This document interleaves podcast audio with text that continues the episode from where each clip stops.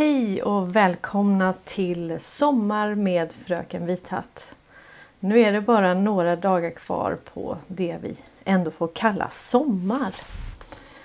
Vad kul att ni är här. Idag är det den 27 augusti 2023.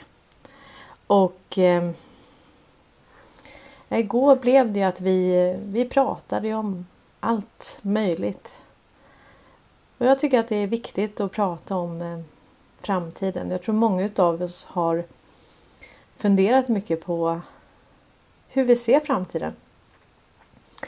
Och eh, Stina Wik som brukar vara med i chatten. Hon eh, försökte lägga länkar igår. Och det här var till Tacke Carlssons eh, tal som han höll i Ungern.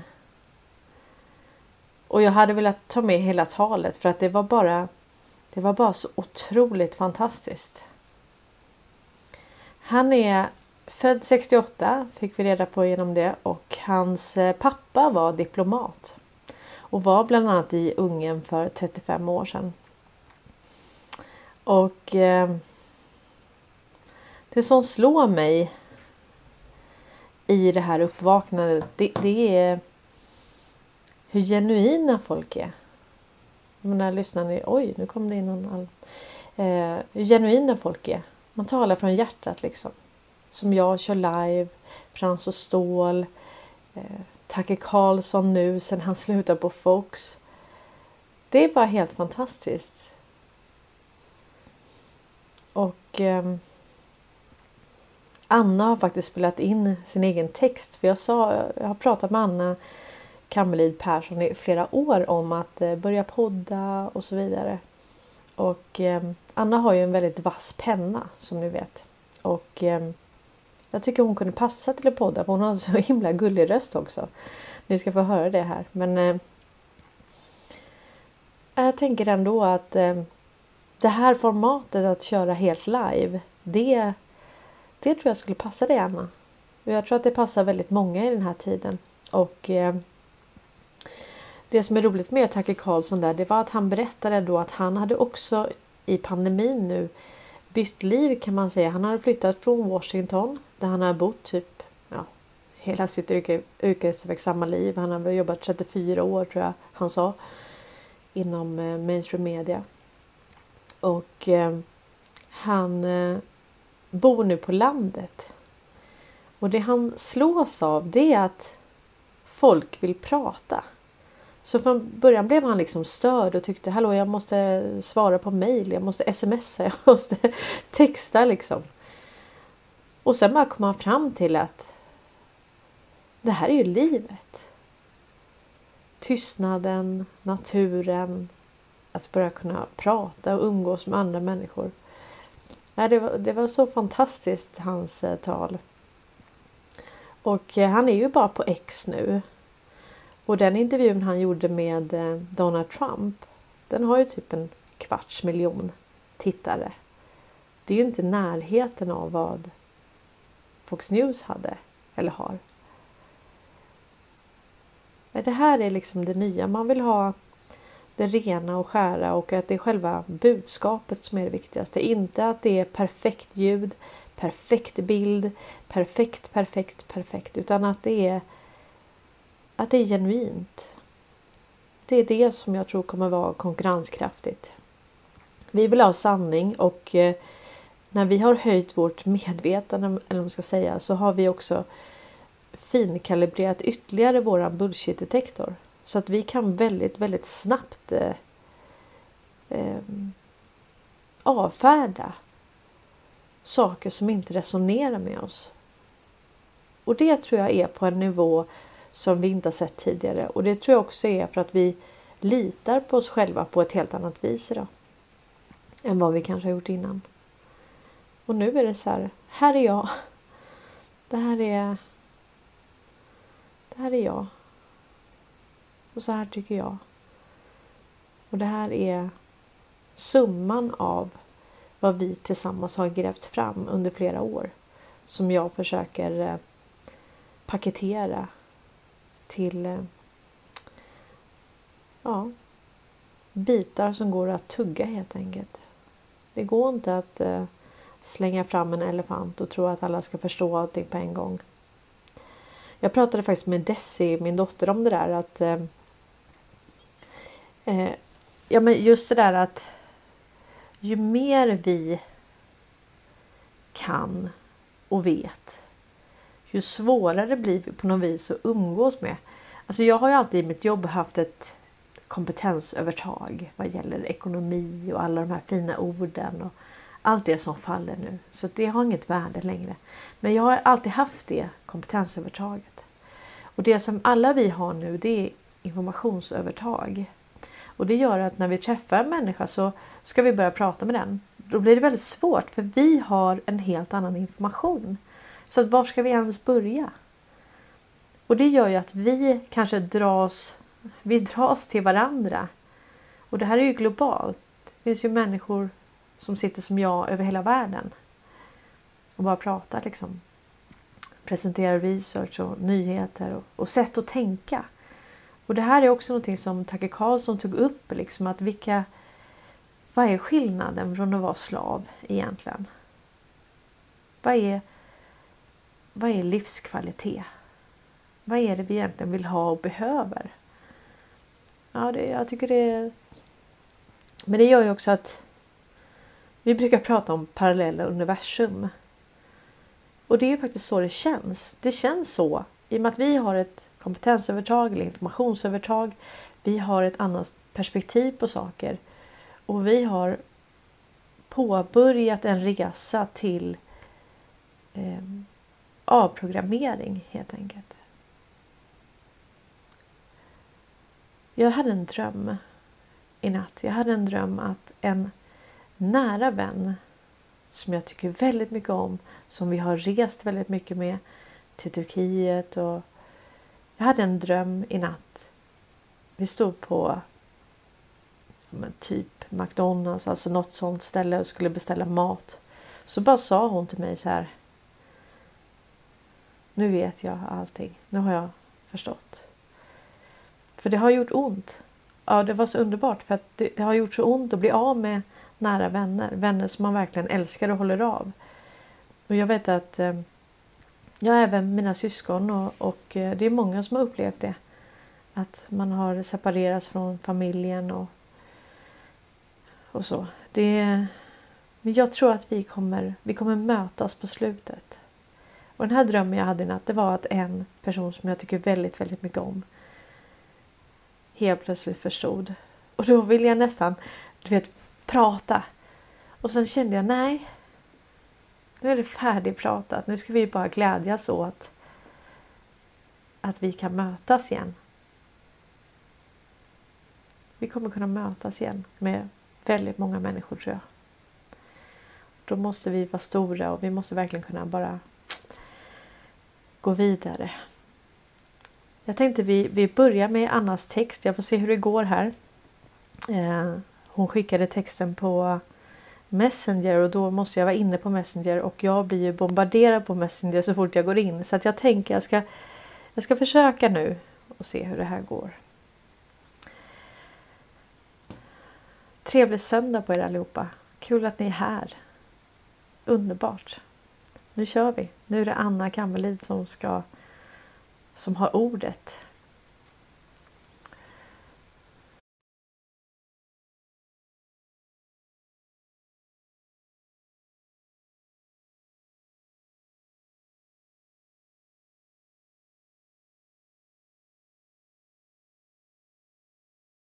På temat Donald J. Trump. Intressant att mugshot, se skärmdump, är satt inom citationstecken. Fast vid närmare eftertanke är det inte alls särskilt konstigt. Den som vet, vet.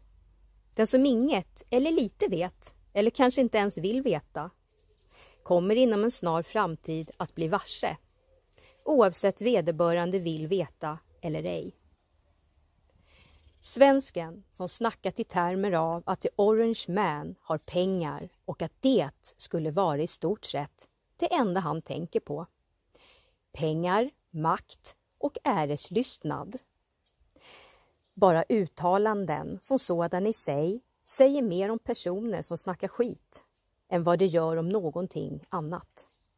Det är min personliga åsikt, vilken jag står för till 100 procent.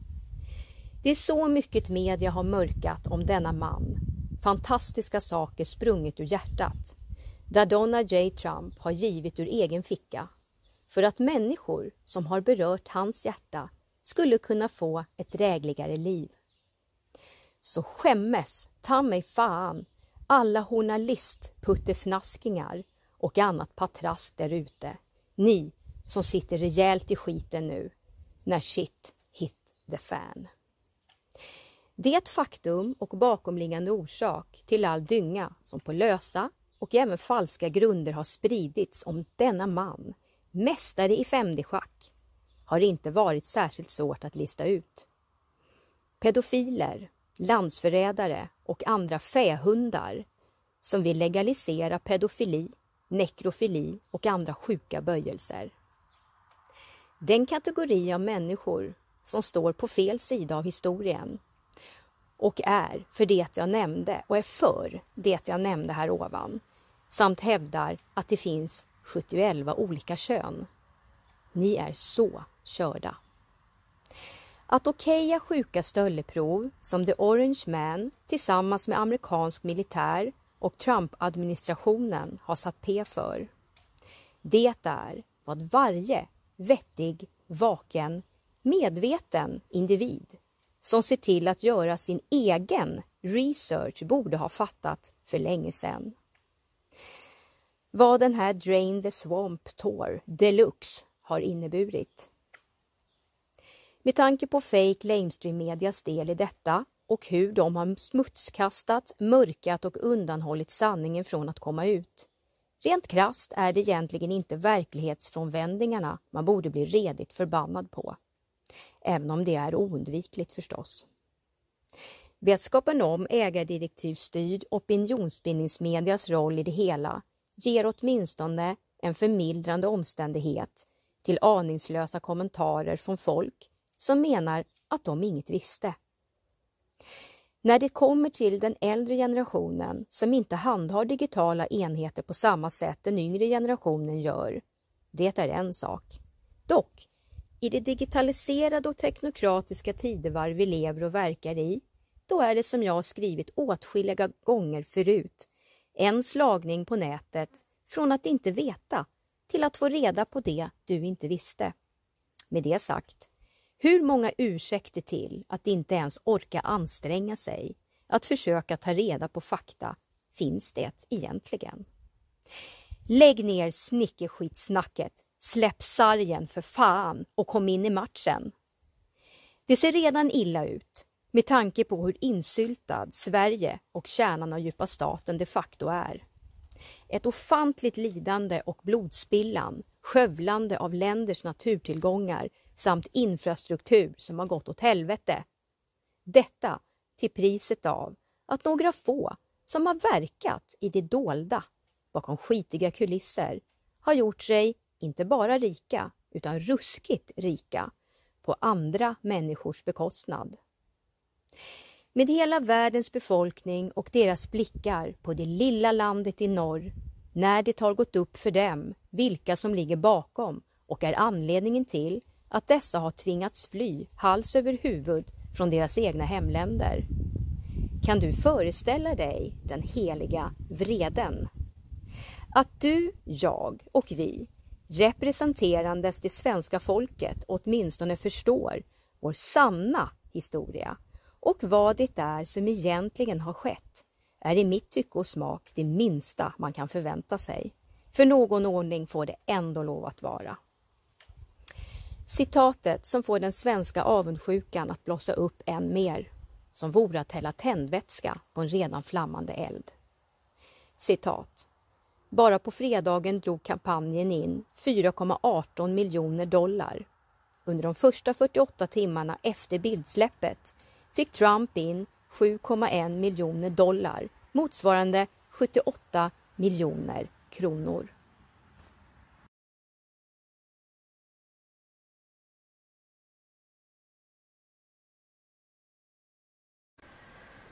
Ja, helt fantastiskt. Anna är Mm. Jag säger det igen Anna, jag tycker du ska göra podd och jag tycker du ska göra det live. Man kan tänka lite emellan, man kan eh, leta efter orden. Det gör ingenting. Det måste inte vara så tillrättalagt. Det är lite roligt att när jag startade jag kom ut som visselblåsare från eh, finansbranschen. Jag började blogga samtidigt som jag var anställd under pseudonym Miss Moneypenny. Och eh, då outade jag finansbranschen. Och sen eh, så hade jag min podd eller min blogg. Så att jag bloggade först. Och eh, Sen började det här med att hjälpa, då ville jag hjälpa småbolag som hade väldigt svårt att få finansiering. För vissa utav dem hade verkligen produkter och tjänster som skulle kunna hjälpa mänskligheten. Jag tänker speciellt på ett företag som hade, de hade, och de har lyckats nu, men de hade väldigt svårt i väldigt, väldigt många år. Jag följde dem från att de hade en omsättning på 15 miljoner till en miljard och nu ligger de på flera miljarder. Och de har verkligen kämpat och de har jag hjälpt i, jag hjälpte dem i flera år. Och vad de gjorde var eh, godis med sån naturligt eh, socker. Så att inte massa EEE, inte massa sådana utav. Så de har både godis och läsk och sånt. Och, ja, det kändes alltid bra. Um, och de, det lustiga är att de som gjorde bäst, alltså försökte ta fram saker som var bra för mänskligheten. De fick nästan aldrig finansiering. Och då började jag intervjua börsbolag precis så här live. Så att helt live. Eh, på Zoom. Så intervjua och då fick det gärna komma in någon eller ringa i telefon. Det skulle kännas live. Liksom. Så att eh, aktieägarna skulle kunna få vara med bakom kulisserna. Hur företaget jobbade. Och den vanligaste frågan jag fick det var hur ser en vanlig dag ut? Det var det de ville veta från vdn. Inte hur mycket pengar de skulle tjäna eller utan de ville känna att de var med på en resa. Och det här började alltså 2017. Och nu när jag ser tillbaka så känns det som att den här förändringen i människors synsätt började redan då. Och vad jag gjorde var att jag tittade på ungdomarna. Alltså vad är hur, eh, vad vill ungdomarna ha liksom? Och då ville de ha det här. De ville inte ha att man sitter i Chesterfield-fåtöljer och bara ah, mm, bolag. Utan de ville verkligen liksom vara med. Och de ville ha det live och de ville ha det äkta och genuina. Så det här har pågått i flera, flera år faktiskt. Och sen blev jag kontaktad eh, det här var året innan metoo. Och då hade jag skrivit en eh, ett eh, blogginlägg som hette Dags att, att, eh, Dags att aktivera din bullshit-detektor. Och då fick jag frågan från Pensioner och förmåner som är en tidning som ägs av Bonnier och som går ut till alla banker och försäkringsbolag. Så vad de ville det var att jag skulle skriva om den artikeln till finansbranschen. Och där skrev jag om småpåvar och hur man utnyttjar sitt kompetensövertag och hur man lurar kunderna genom att fortsatt ta betalt för, för det som innan var en service som nu är självbetjäning. Och jag fick alltså igenom hela den här artikeln. Och det är helt otroligt att jag fick igenom den. Och sen ett år senare så kom metoo och ehm, då behövde jag bara skriva om den lite. Så att då var jag, om ni söker på så finns det rätt mycket artiklar och intervjuer med mig. Och det handlade om, inte om finansbranschen, att någon hade nypit någon i röven. Utan det, det, det handlade verkligen om hur den här bastuklubben av ryggdunkare.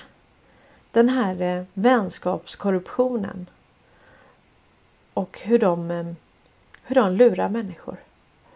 Och varför kvinna inte, alltså varför det inte skulle komma något metoo-uppror från eh, finansbranschen. Och det var ju för att De vet att de är där på männens villkor.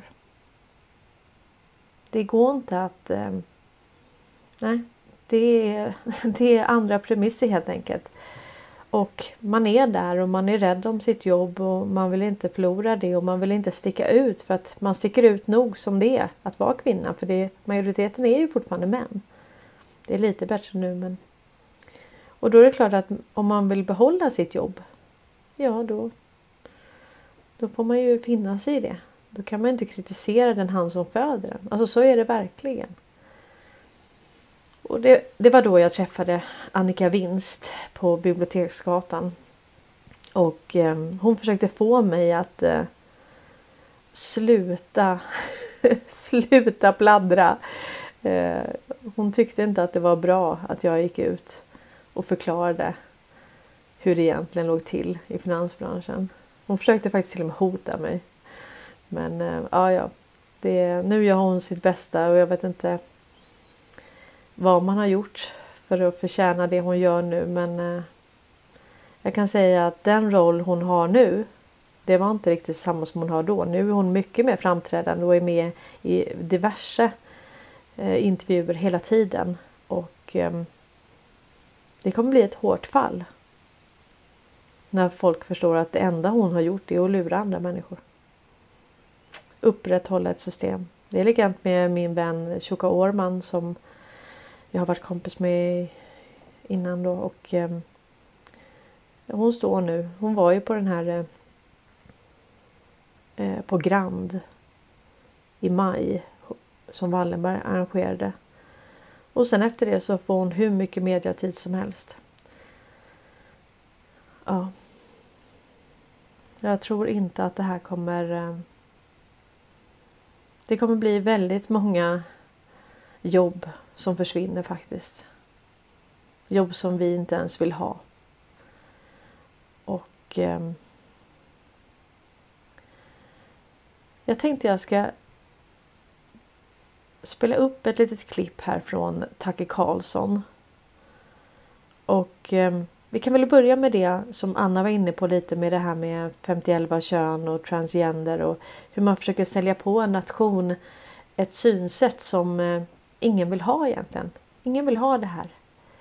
Och eh, han gör det så fantastiskt genuint och roligt. Nej, det, han växer hos mig. Alltså det här är... Det här är äkta tycker jag. Jag tycker det. Mm. Jag tror han spelar en viktig roll i det här folkbildningsprojektet. Vi ska lyssna på Tucker Carlson här när han var i Ungern.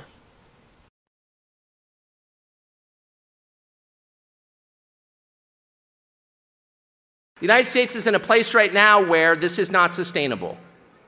You can't run a global empire based on the, imposition of boutique sexual politics on countries that don't want them. The United States I think, did a lot to liberate Hungary from the Soviets, from the Russians. And I'm proud of that. My father was involved in it. That's how I knew about Hungary, because my father visited Budapest 35 years ago when you were still under the yoke of the Soviets. And the purpose of American diplomacy in Eastern and Central Europe then was to help liberate the countries so they could run themselves. And the idea was you didn't want a foreign superpower telling you how to live, because that's the opposite of democracy, it's tyranny. And to wake up one morning 35 years later and see my own government engaged in a, exactly the same kind of tyranny. The Soviets told you you had to worship Lenin. The State Department tells you now you have to worship transvestites. It's not so different. It's a foreign power pushing its weird boutique religion on you, and it's wrong. You worship whatever you want, it's your country. And I, I, just believe, as a practical matter, this can't continue because that's not the basis for a successful empire. Everybody wants freedom. Everyone understands the concept of self determination. If you go to people who are under a foreign yoke and you say, someday you can be free, they understand that. They want that. That's a product you can sell because everybody wants it. You show up in a country and you say, you know what, your boys really should be girls.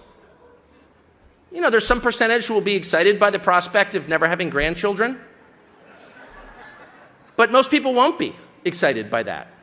In fact, most people will say, but boys can't become girls. It's biologically impossible. Sex can be determined at the chromosomal level. We can dig up bones 300,000 years old and tell whether they were male or female. There's no non binary in science. You're insane. Go away. Most people don't want that product. And so, if the purpose of your empire is selling something that nobody wants, you're not going to be in business for very long. And my hope is that the United States is in business for a thousand years. I love the United States, it's my country. I was, to restate, born there and am never leaving, and I love my country. But the people who run it right now are dangerous and insane. And you can see that in the way they're treating your country, which, even if you don't like the values of the majority of Hungarians, even if you reject the Hungarian constitution as Christocentric and think that Viktor Orban is a bad guy and you hate goulash, even if everything about Hungary is repugnant to you, if you're the United States, you're still not going to spend a lot of time hassling Hungary because Hungary isn't hassling anybody else. Hungarians have views, your government has views, and even if you disagree with them, you must acknowledge that Hungary is not exporting their views to anybody else.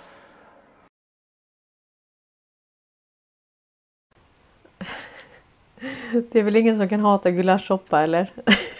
det tror jag inte. Nej, han är så to the point. Visst är han fantastisk? Nej, det är, jag skulle vilja spela upp hela hans tal men det kanske var jag vet inte, 20 minuter. Men det var fantastiskt. Finns på Twitter. Eller X som det nu heter. Ja, någon kanske vill ha barnbarn.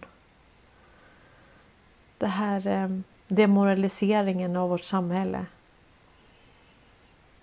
Depopulationsagenda, för det är det. Det är svårt för homosexuella par att få barn. Det ligger i sakens natur och sen också när eh,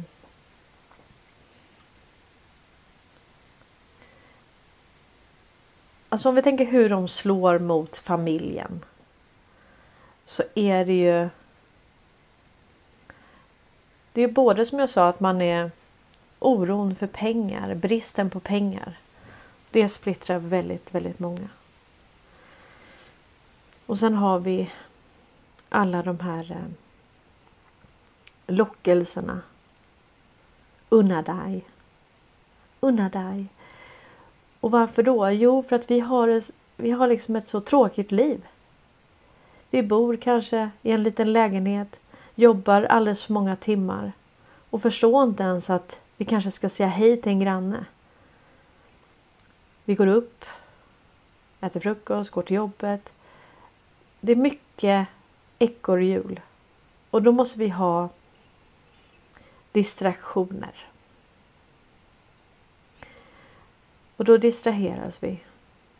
Så det blir som en ond spiral. Och sen har vi då missbruk, spelmissbruk, matmissbruk, alkoholmissbruk. Alla möjliga missbruk. Porr som också splittrar familjen. Så det är på alla sätt de verkligen försöker splittra oss och göra oss svaga. Det är på så otroligt många plan och när man ser det så det är förutsättningen för att kunna återta sitt liv helt enkelt. Att jag vill ha tillbaka mitt liv. Jag vill kunna gå i naturen. Jag vill kunna prata med andra människor. Och då är det väldigt störigt att vi har ett informationsövertag nu. Det gör att vi lever i parallella universum och jag vill inte ha det så. Jag vill kunna prata med vilken granne som helst. Det där säger min dotter ibland att ja, men jag vill bara vara som van, vanlig. men, men Desi kan inte somna om. Det är helt omöjligt. Det är bara att höra podden, alla tankar som hon hade, som hon har. Det går inte att somna om. Det är helt omöjligt. Vi ska lyssna på ett klipp till med Tacken. Han pratar just om livet, livskvalitet och eh, han gör det lite i politiska termer men observera vad han säger här. Han säger att eh, han kan inte prata om demokrater och republikaner för att det är så många republikaner som har kört dubbelspel, fulspel. Men han säger att majoriteten av deras land är emot den här, det här programmet som de presenterar, som de pushar, den här agendan. Majoriteten. Och det kan inte jag säga att vi är, att vi är där i Sverige. Så vi har, vi har mycket jobb att göra för att folk ska verkligen förstå vilket program det var de egentligen sålde. Och han pratar mycket om också att om vi tänker politikerna då. Vad är det? Om vi tittar omkring oss. Vad är det för samhälle de har skapat åt oss? Om vi tittar på Tartaria och de här vackra byggnaderna bara från eh, från 1800-talet och 1900-talets början. Då ser vi det är vackert. Alltså det är stuckatur, det, det är vackert. Nu är allting bara förfulat. De här miljonprojekten och så. Alltså vill vi ha... Vem vill bo där egentligen? Vem vill bo i de här fula kolosserna? Så vi får ju titta på politikerna. Vad är det de har skapat för värld åt oss? Och är det verkligen det vi vill ha? Nej, det vill vi inte ha. Många av oss vill inte ha det.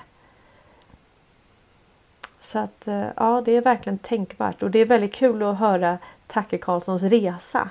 Han har verkligen gjort en resa som många av oss känner igen och som vi också har gjort. Många av oss. Många av oss har flyttat ut på landet. Jag har gjort det. Anna Kammerli Persson har gjort det. Många andra har gjort det. Och Tacke Karlsson har gjort det. Det är helt enormt fantastiskt att höra. Nu ska vi lyssna på oj, andra klippet med eh, Tucker.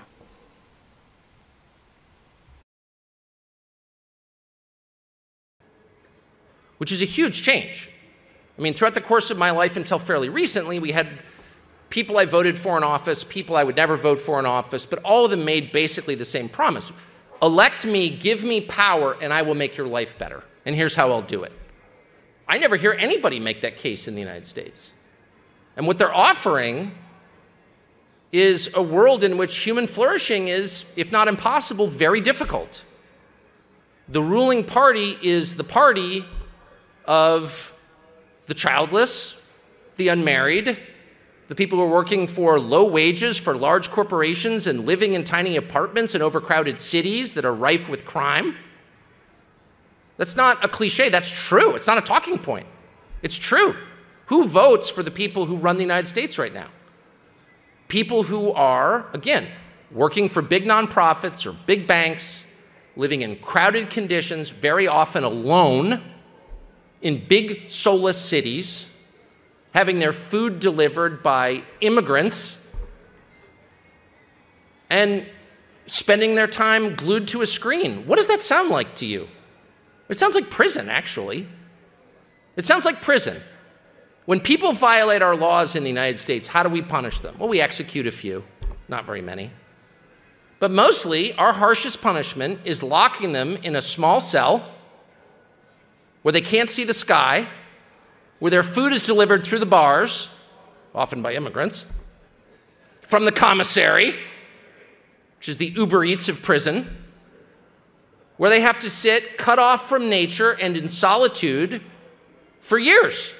Well, that's the life of your average Democratic voter solitude, isolation, cut off from nature. Who are the people who oppose this? And some of them are Republicans. You're not going to hear me say word one in support of the Republicans, by the way, who have collaborated in the most dishonorable possible way with the Biden administration. So instead of saying Republican, I will describe them as anyone who's not with the program, which is the majority of people in my country. Where do they live? And more important, how do they live? Well, they're poorer generally on paper, but are their lives worse? If you live in a place where you can see the sky, where you can make your own food and maybe even know where it comes from, if you can go outside and say, identify three species of trees or hear birds, or experience silence, the rarest commodity in the modern world, silence, where you can hear voices that aren't being broadcast from NBC News or Google, maybe higher voices. Those are the people who are not with the program. People who have a daily experience of others and who have a daily experience of nature. And those people are much more likely to acknowledge a power beyond themselves and beyond their government. And there's a reason for that because they can see it. When you're isolated in a cell, living, as the urban planners of the United States now refer to it as, in density, which is somehow supposed to be good for the climate or the world. No, it's death, it's enslavement, is what it is. When you're living crowded as you would on an industrial farm as a cow or as a chicken in a pen, you are not liberated, you are enslaved, and you can't think clearly, and your reference points are gone, and you can't see the stars, and you can't see the trees. You cannot see God's creation. All around you, you see what? Drywall and screens made by other people, people who don't mean you well. And your ability to make clear judgments, to think clearly, to think rationally, goes away. And the next thing you know, you're still wearing a COVID mask three years later. Because how would you know not to? Four years ago, I moved with my wife and some of our many children outside of a city where I had lived most of my life, Washington D.C., to a rural area. And the very first thing I, the very first thing I noticed when we left the city was every time you would stop and do something, whether it was you know go to the store to get something to drink, go buy food, go to the post office, the very first thing that would happen is someone would talk to you. Do you know what talking is like to a person? It's different from texting. People speak and you look at their faces when they talk. And I hadn't had this experience quite as often as I did when I moved to a rural area, and they would talk and they would say things that weren't necessarily relevant to my daily schedule, like, How are you? How are your dogs? Stuff like that. And my first instinct was, Man, I gotta go. I've got texts to do, I have a lot of emails to return. I don't have time to talk to this person. And I'd feel jittery, like you're getting in the way of my schedule by making human contact with me. And then I realized after life, it's not to return texts, it's to have relationships with other people. That is the whole point of life. That's where all joy comes from. It doesn't come from money, it comes from being in relationship with other people and with God for that matter. And one leads to the other. And I had, as you know, as close to the earth as I tried to live while living in a city, I completely lost track of this. And so I guess I would just end on that.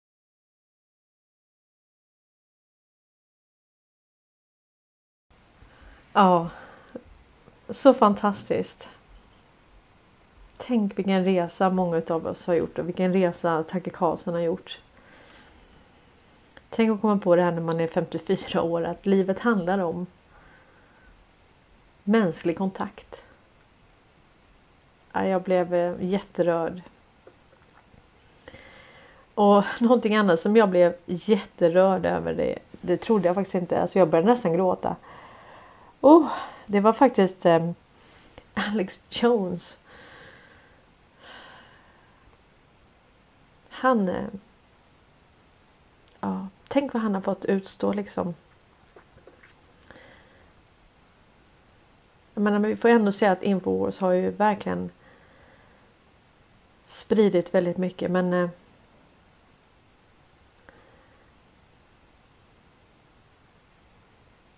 Nej, det, det, jag tycker det var så... Jag får se hur, hur ni reagerar på det här men för mig, det som Alex Jones säger här var sån... Eh, det var också äkta, förstår ni? Alltså det var liksom att han... Han insåg att han själv eh, kommer till korta, att han, att han är patetisk. Nej, det... Vi ska lyssna så ska det bli jättekul faktiskt för mig att få höra eran feedback. Vad ni tycker om det här. Alex Jones. Eh, hur han har hanterat, jag menar hur länge har han varit vaken? Det är ju enormt länge. Och hur han eh, har bedövat smärtan med alkohol. För att han kan liksom inte han kan inte hantera det han vet. Jag tror han kan det nu. Men alltså bara att han kan prata om det nu är ju fantastiskt. Mm. Vi får se vad han är i det här. Vilken sida han är på och så vidare. Men vi struntar i det nu. Nu ska vi bara höra vad han säger. Och se om det resonerar med oss. Och om vi kanske själva har känt som han känner någon gång. Jag har gjort det.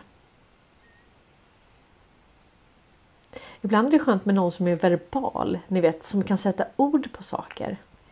Och jag ser lite i kommentarerna här att eh, man vill att Anna ska vara lite mer PK och så. Det kommer inte hända.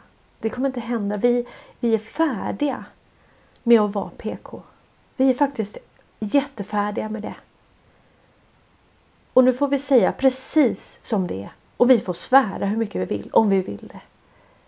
Om det sätter ord på våra känslor och våra känslor är så här mycket.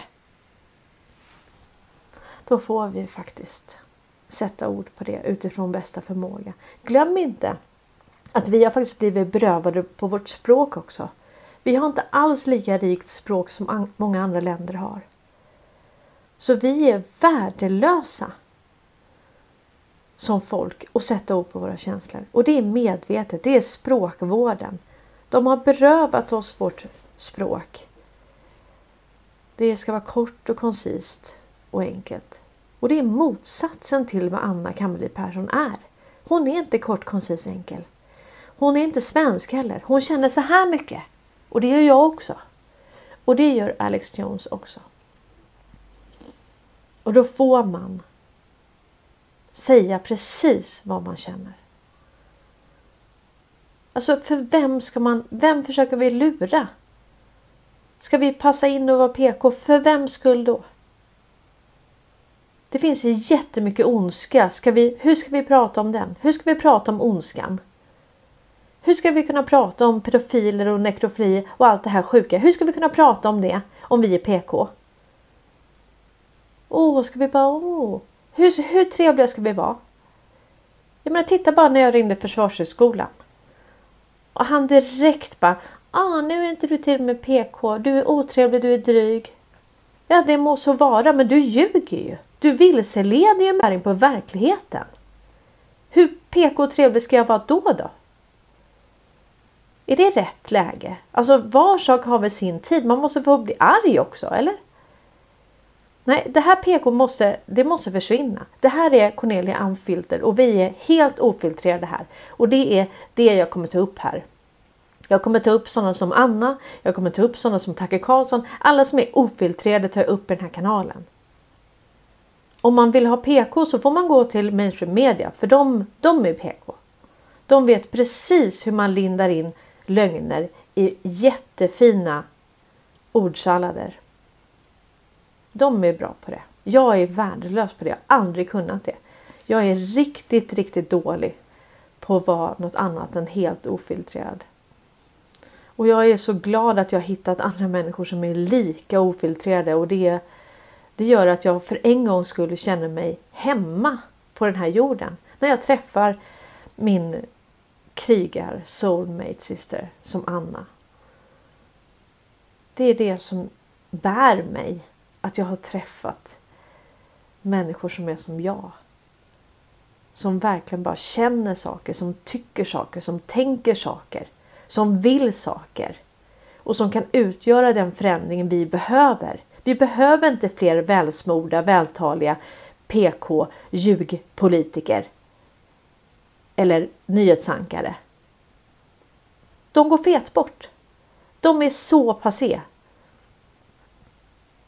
Nu ska vi släppa till en, ännu en väldigt ofiltrerad, inte...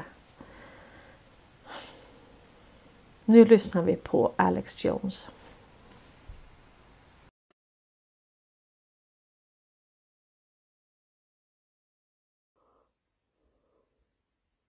Guy that takes depressants, not pills, alcohol, because I can't handle the truth. And I know that's the issue. I can't handle how alive I am right now in the fight against these tyrants. And how hard I'm going to push to go after them because I'm so full of life and so full of resistance to these murdering pedophiles that want to get in the way of God's plan. And let me tell you, I've been taken up to the third heaven. I've been jacked into the big plan. I've seen it. I've seen, I can't even compute all. that's so fantastical. You've not seen nothing. You ain't heard nothing. You ain't smelled nothing like this. I don't have words to tell you. But I tell you, anybody tries to get in the way of the incredible plan the big guy's got for us has got me pissed, and I'm just begging to stay on the team, man. Just put me in the game, coach. Whatever you say, coach. I know I'm weak. I know I'm pathetic. Man, you're amazing. I'm so lucky you made me. What do I do, boss? What do I do? I'm like a hunting dog, man. Just take me out of the house. Just turn me on them. Just tell me what I got to do. Tell me what. Tell me how I serve you. Tell me what I can do for you right now.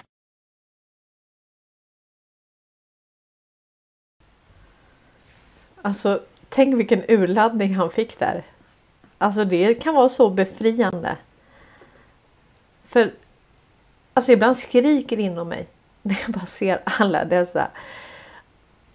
Det är lite som det jag tog upp innan med Annas text där om eh, de här eh, Odd Molly-fittorna. Alltså de sitter där och en sån mammagrupp och eh, så fort hon går ut ur rummet så, så förtalar de henne. och Alltså det, det, det där är läskigt alltså. Det där, är, det, där är rikt, det där är läskigt på riktigt. Det där är falskhet alltså.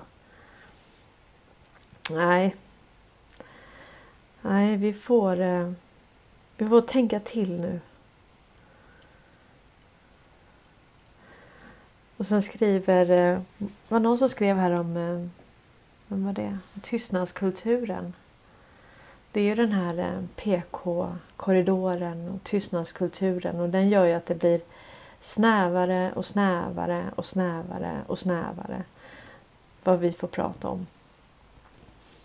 Vad vi får säga. Och grejen är ju så här. Att skillnad vore om folk bara var tysta. Men de är ju PK och välsmorda och vältaliga och sen pratar de ju bakom ryggen istället. Då är det väl bättre att du har någon som är helt ärlig och bara kväcker av sig som det är. Det är väl bättre det för då kan man ju gå vidare. Ibland brukar jag säga till mina barn att eh, ni kommer inte kunna få en bästa kompis förrän ni har haft ert första bråk. Ibland behöver man riva av och verkligen bli osams för att sen kunna bli sams och på riktigt. För vi har de här fasaderna, det samhället har lärt oss att vi ska ha. Och sen behöver vi på något vis bara riva av det. Här är jag. Jag har fel och brister, jag är patetisk. Jag behöver banta. Det är några som har skrivit det till mig. Det är sant. Men du vet, jag har älskat mig själv hela mitt liv. Jag har varit smal. Jag har varit vältränad. Jag har fött barn. Jag har gått upp 30 kilo med varje barn, tre barn. Alltså varit som en luftballong, så stor. Sen har jag blivit jättesmal igen. Så jag har liksom, jag är 46 år och jag har pendlat. Jag har haft kort hår, jag har haft långt hår, jag har haft lockigt hår. Det är liksom, eh, jag är jag. Och jag har på något vis alltid kunnat se igenom det. Att jag är jag. Jag älskade mig själv när jag vägde 50 kilo. Jag älskade mig själv när jag vägde 80 kilo. Alltså, jag älskar mig själv när jag har haft långt hår, kort hår. Och det är fantastiskt. Desi frågade mig igår, hon bara, hur kan, hur kan du ha så bra självförtroende och ändå vara så ödmjuk? Tänk att min dotter, 22 år, säger det. Hur kan du ha så bra självförtroende och ändå vara så ödmjuk?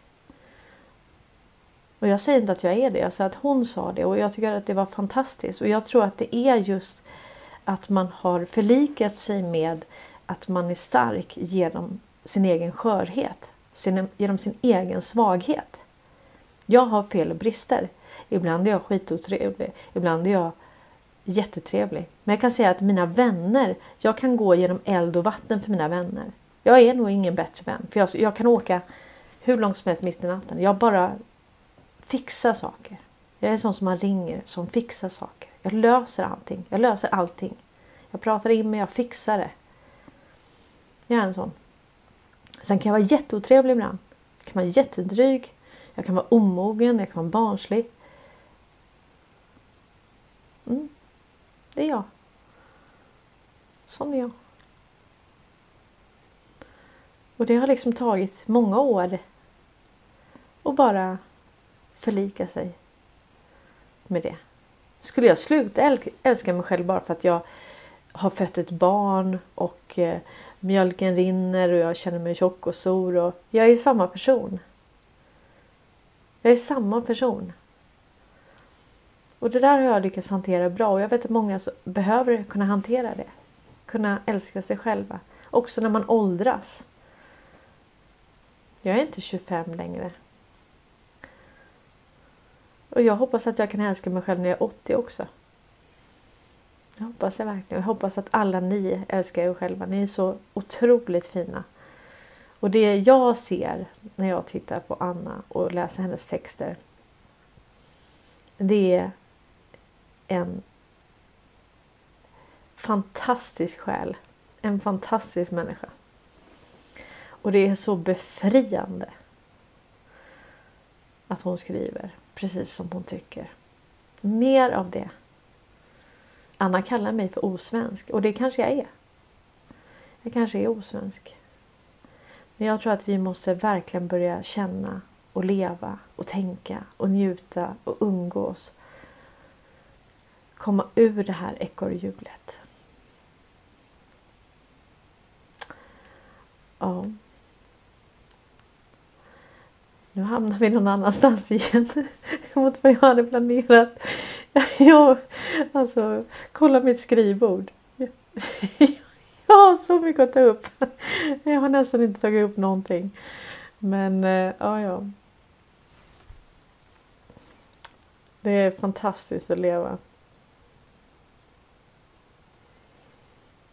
Gå in och lyssna på Tacke Karlssons eh, tal där.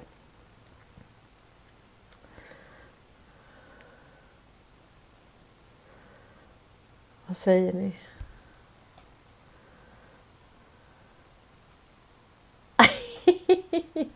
Mikael Hagström. Utseendet är marginellt. Själv är jag väldigt snygg i ett kolsvart rum. Nå, så där ska vi inte säga. Mm. Greenman skriver eh, De mest lättkränkta är de som kastar epitet och glåpord. Jag såg att det var någon som ville veta om eh, hur pengar skapas och så hänvisar alla till Karl Norberg på min kanal fast jag har gjort hur många program jag har gjort om ekonomi. Det, det går att lyssna på mig också. Det finns, jag har gjort en, en serie som heter Ekonomikollaps där jag går igenom i detalj hur pengar skapas och eh, så det finns på Rumble. Börja med Ekonomikollaps 1. Om du inte hittar länken så kan du gå in på cornelianfilter.com och så bara söker du i sökrutan ekonomikollaps och så får du upp alla episoder om det.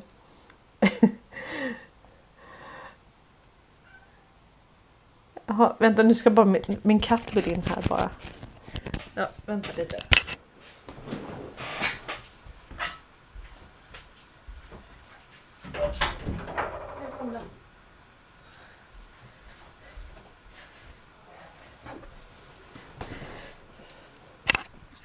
Ja, aldrig får man vara i fred. Nej, men det är inte hundar så är det katter. Oj, oj, oj. Ja, nu ser jag här. Här kommer Morris. Hej Morris! Ja. Mm. Nu ska han upp och lägga sig där. Ja, så. Ja, klockan är snart ett. Hur ska vi kunna tackla det här? Eh. Joanna skriver, ja det är fantastiskt att leva. Och jag har ju en text från Joanna som jag ska läsa upp. Men det får bli imorgon. Den är också helt fantastisk. Eh, Ann-Kristin Rosa skriver Du är jättefin som du är. Vi måste sluta klanka på varandra så ytligt. Jag är så trött på alla PK-människor. Ja. Ibland har jag lust att ställa mig på ett torg och skrika rakt ut. ja men visst. Det har man ju känt ibland. Det har man känt. Ja. Jag tror inte att det är mer censur vi behöver och vi behöver absolut inte censurera varandra och vi behöver inte få varandra att passa in i någon PK-mall utan eh, ja. Vi, eh, vi kan släppa ut det bara och eh, försöka hitta tillbaka till eh, våra känslor och, och, våra tankar. Vi är ju trots allt människor. Och ja. Mm. Kaj skriver att det är en söt kisse. Ja, Morris han är så himla kelig. Och han och Atlas, valpen, alltså som de leker. De leker i timmar, timmar, timmar. Helene skriver att djuren är de bästa vi har. Ja, det är verkligen det är så.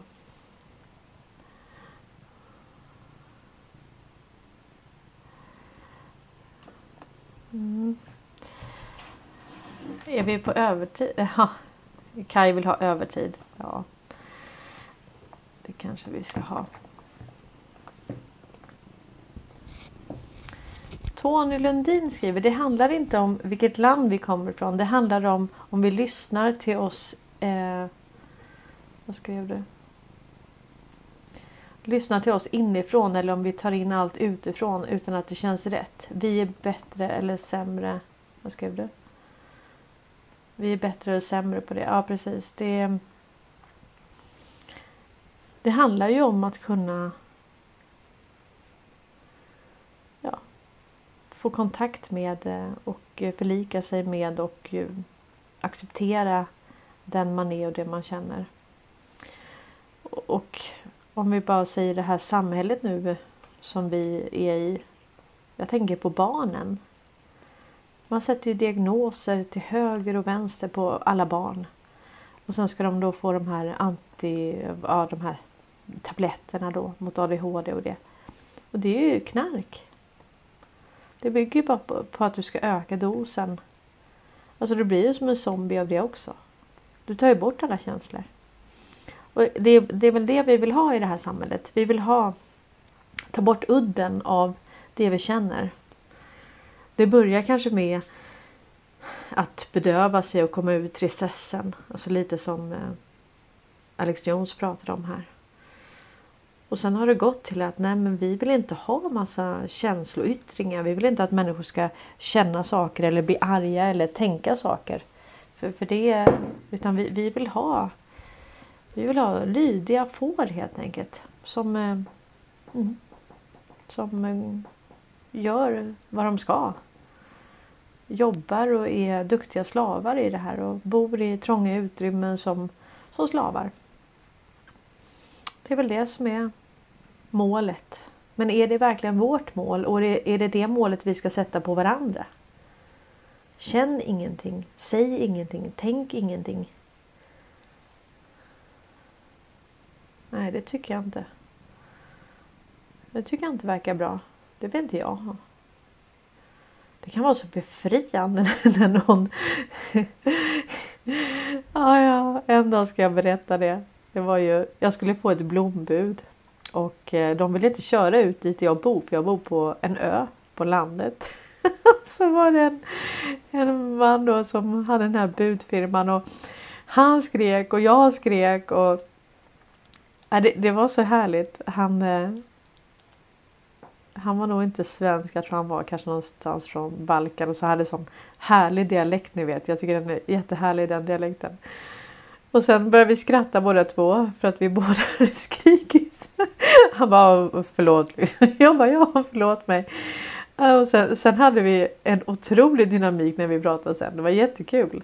Det hade vi aldrig fått om vi inte hade rivit av och riktigt skrikit på varandra. Så ibland är det verkligen det som... Ja. Och vi kanske behöver det mer än andra folk på jorden, tänker jag.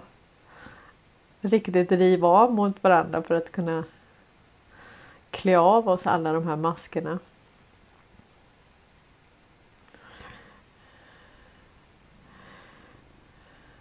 Vad tänker ni?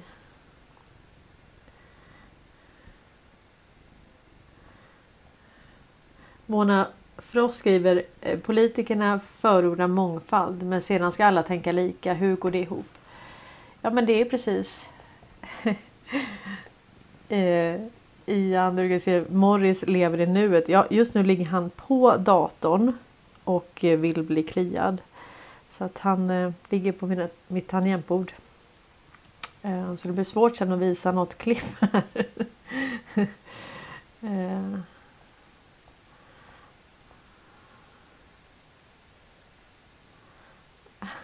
Lars Larsson skriver lyssnat på dig och laserat två fönster. Underbar söndag tack. Ja men det är så härligt att vi kan mötas så här. Eh, mötas så här i, i chatten och eh, att vi pratar med varandra om, om saker som, eh, som berör oss faktiskt. Eh, ska se. Bor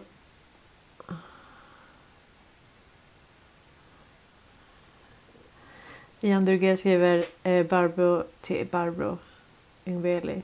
Ja, piller. Jag jobbar med ADHD-barn så mycket medicin. Ja, men det bygger ju på det. Det bygger ju på att medicinera och eh, diagnostisera helt, helt vanliga barn som bara kanske inte vill sitta still sex timmar varje dag och bara lyssna. Tänk om det är så då? Att inte det passar alla det som vi har ramat in för samhälle. Uh, eh, aha, okay. Nu ska vi se vad han hade för poäng här då. Det är så mycket kommentarer så jag hinner nästan inte med här. Marit skriver, Marit Nordlander, mina barn har nog alltid tyckt... Vad tog den vägen? Tyckt att jag har varit lite för rak och ärlig och ibland så även min far. De uppskattar mig ändå för den jag är. Jag tycker ändå att vi, vi är så få. Vad skrev du nu? Jag tror att vi är så som vi är. Så mycket som möjligt. Ja men precis. Vi måste ju vara de vi är. Och eh, jag tänkte det, om ni ändå ska få med i någonting av den här liven idag. Så tänkte jag att eh, jag hittade faktiskt ett eh, en TikTok-video som flera utav er delade in på min vägg och den handlade om eh, eh, ja, avancerad teknologi och de här förseglade åtalen. Och eh, det är ju så att eh, nu vet inte jag hur många det är just nu. Om någon vet hur många förseglade åtal det är just nu. Grejen var sen att eh, det fanns ju den här sidan som heter qmap.pub där alla Q-poster fanns och där fanns en länk så man kom direkt till den sidan med förseglade åtal. Och där kunde man följa precis delstat för delstat vilka, hur många det var. Eh, alltså det var typ 145 000 när jag tittade någon gång och så. Och jag tror att det här klippet med eh, eh, Dave heter han va? Vad heter han? Jag tror att det är ganska gammalt för att det är många fler nu. Men de här förseglade åtalen i alla fall. Det, är ju, det tyder ju på att det här är en, eh, en stingoperation. För att när man har förseglade åtal så fungerar det ju så att man eh, ja, de är förseglade fram till de öppnas och de öppnas då man blir arresterad och, eller frihetsberövad. Och då kan det ju vara så att det här är ju oftast organiserad brottslighet. Och eh, man vill ta hela eh, kriminella nätverket på en gång. Man vill inte bara ta några fiskar för då kommer rat, eh, råttorna liksom lämna skeppet och försöka täcka, igenom, eh, täcka för sina spår. Så man, man försöker samla bevis så länge man bara kan och sen så eh, tar man alla samtidigt helt enkelt. Alltså det är det smartaste och det är så man gör. Och det har väl aldrig varit så här många förseglade åtal som det är nu. Och, eh, och då blir det sådana eh, ja, raider där man tar många samtidigt. Det har vi ju sett att man gjorde. Ni vet när man tog eh, i 12 länder. Det var ju även i Sverige. Den här eh, pedofilnätverket med var det 400 000 personer. Det var ju helt galet. Jag menar, tänk dig en pedofilring med 400 000 personer. Och många av dem var i Sverige. Det var 12 länder. En samordnad insats. Och eh, ja, det kan ju vara vitsen då att inte gå ut. För att är det så att man går ut och visar vad man har. Då kommer de här kriminella att försöka täcka för sina spår. Och eh, skylla på andra och så vidare. Eller bara fly på något sätt. Så att eh, det är ren logik. Så att jag tycker att eh, jag har redan dragit över lite så att jag tänker att vi, vi avslutar med den här filmen för att den här är den ger en väldigt bra förståelse av att det finns väldigt mycket teknologi som vi inte vet om och som har använts under väldigt, väldigt lång tid. Och där jag tror att våra pengar, skattepengar och så, har finansierat väldigt mycket av det här. Utöver då såklart att de har tryckt pengar. Men de har ju hela tiden förflyttat tillgångar från eh, från oss som konsumenter och skattebetalare till sina egna företag. Och det har de gjort väldigt framgångsrikt. Det är ju inte det är väldigt många av oss som inte har eh, Oj, jag tänkte på det. Hörni, det vi pratade om igår. Då tänkte jag på det så här. Men alltså, hur kan det komma sig? Alltså det här känns ju som Sverige känns ju som slukhålet Ukraina. Hur kan det komma sig att vi bara betalar in skatt och skatt och skatt och skatt och skatt? Och sen får vi aldrig tillbaka någonting. Ja, men det, det mesta sköts ju ändå av eh, privata företag. Vad är det egentligen det kommunala och statliga? Vad är det det går till egentligen? Så hur kan det vara ett slukhål som bara det bara fylls på men det kommer liksom aldrig tillbaka någonting. Det, liksom, vart går pengarna? Alltså, vi pratar ju över tid pratar vi hur mycket pengar som helst. Vart, vart går de?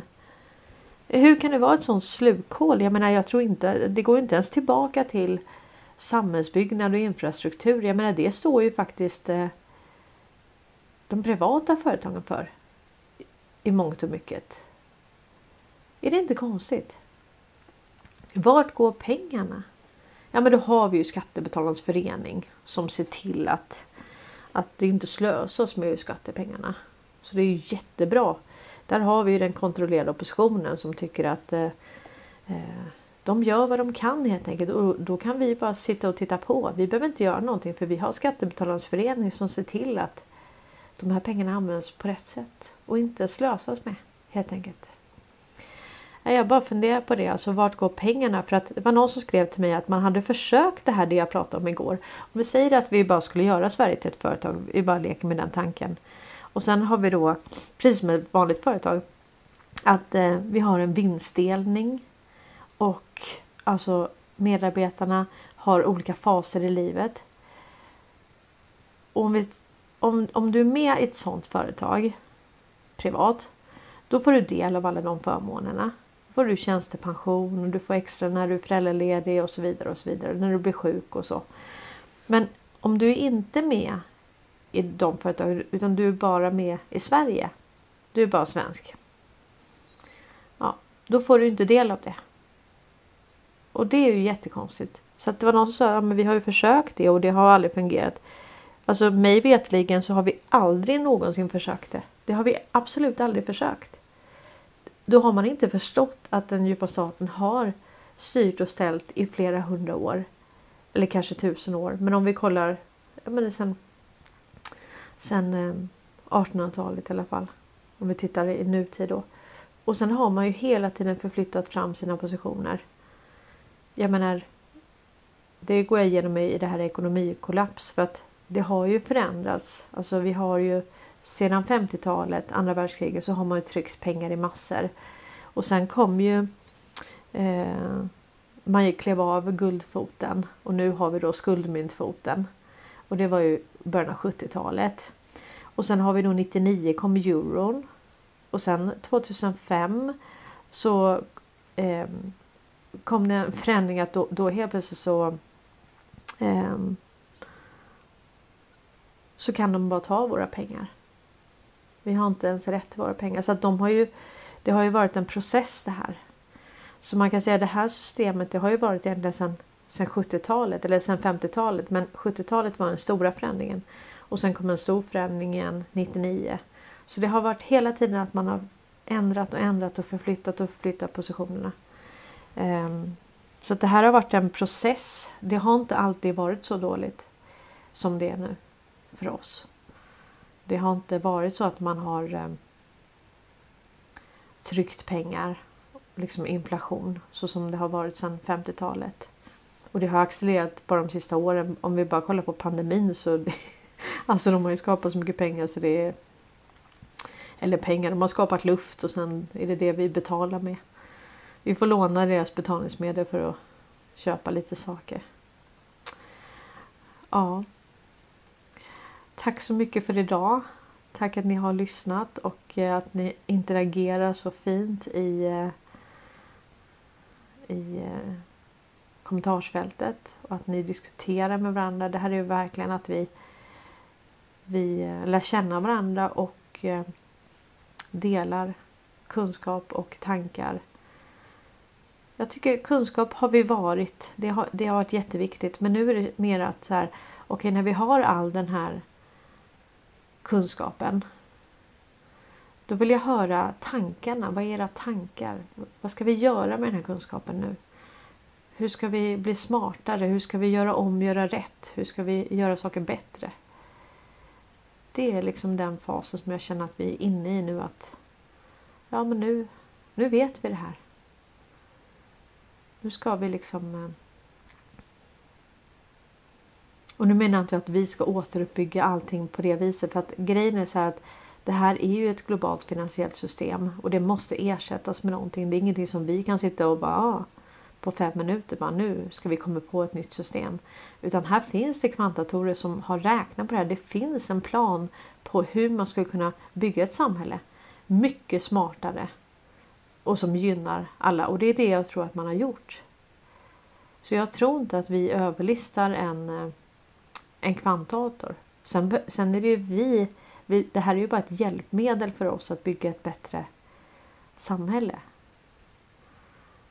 Och eh, att den här tekniken som vi har nu, att den, eller som vi har haft länge men som vi inte har vetat att vi har haft, att den får användas till att verkligen eh, göra gott för mänskligheten. Det känner jag. Det är det jag vill och det är det jag tror händer. Och det är det jag vill vara en del av och medverka till att det sker. Och det kommer ske. Tack så mycket att ni har tittat. Tack att ni gillar, kommenterar och tack till er som stöttar den här kanalen. Ni är fantastiska. Och nu ska vi lyssna på den här TikTok-videon och eh, man får ta det för vad det är men det är mycket intressant i den här eh, videon tycker jag. Ha det gott nu allihopa så ses vi igen imorgon.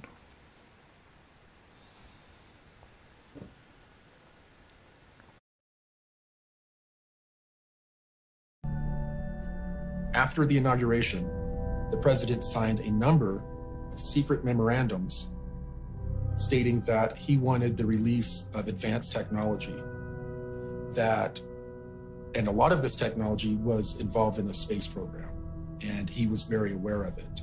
We know that President Trump is aware of advanced technologies because his uncle was the one who went in and cleared out the safe of Tesla after his death. So we are fairly sure that President Trump grew up bouncing on his uncle's knee, hearing stories of free energy.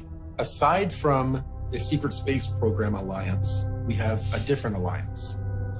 It is made up of all of these countries that have been fighting against this cabal for 50 years or so. It is also made up of various military groups that have broken away from the cabal, such as elements of the United States military, intelligence groups have broken away and have been participating with a lot of other breakaway groups in trying to overthrow the cabal who took over the United States back in the 1960s, around 1963. This alliance, Earth Alliance, began to get more and more organized. And they got organized to a point to where some of them approached some generals and told them that they wanted to do an open coup in the United States. These generals decided they would make one last ditch attempt to, to get rid of the cabal legally. And that's when they approached Trump, allegedly, to run for president and allow them to legally get the country back, basically.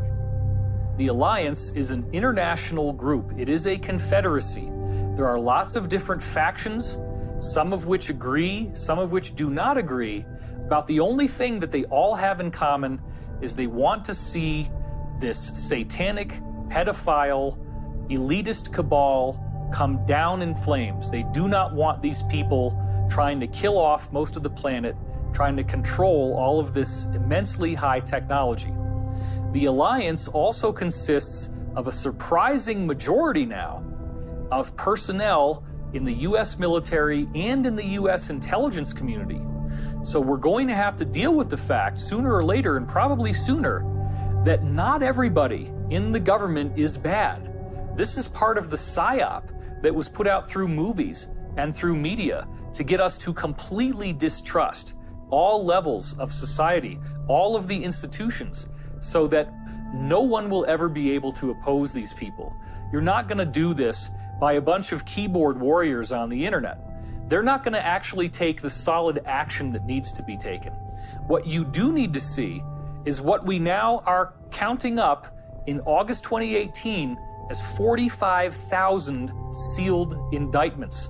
Now, this is on the official U.S. government court record. You can go to the pacer.gov website, which lists all of the lawsuits and all of the indictments filed in all of the different districts in America, and just count up the sealed indictments. The official count, the undisputed count, is 45,000, and the normal number for any given year is approximately 1,000. Now, this is a very, very big story that people are really not seeing exactly how awesome this is. Let's talk about what do you have to do to get a sealed indictment? Okay, a sealed indictment is the result of a secret grand jury proceeding. Now, what is a secret grand jury?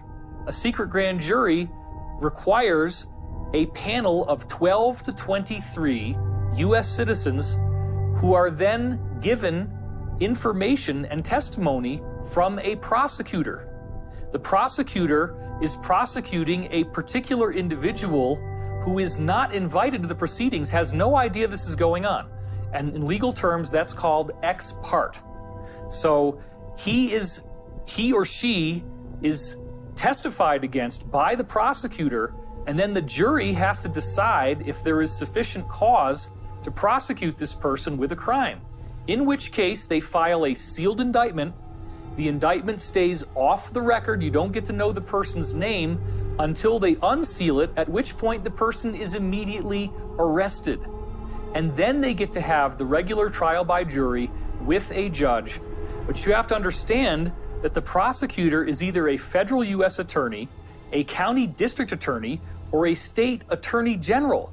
These are big, big league players. This is not some attorney that you hire in Podunk, okay?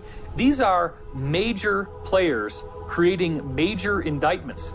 And the reason why they do it this way is that they're prosecuting organized crime. Typically, that's what it is. They're prosecuting a larger ring where they can't indict one person at a time. They have to get all their ducks in a row, they have to line it all up so that when they unseal the indictments, everybody gets arrested at once and there's no ability for them to tip each other off that something happened so that the rats can flee off of the sinking ship. They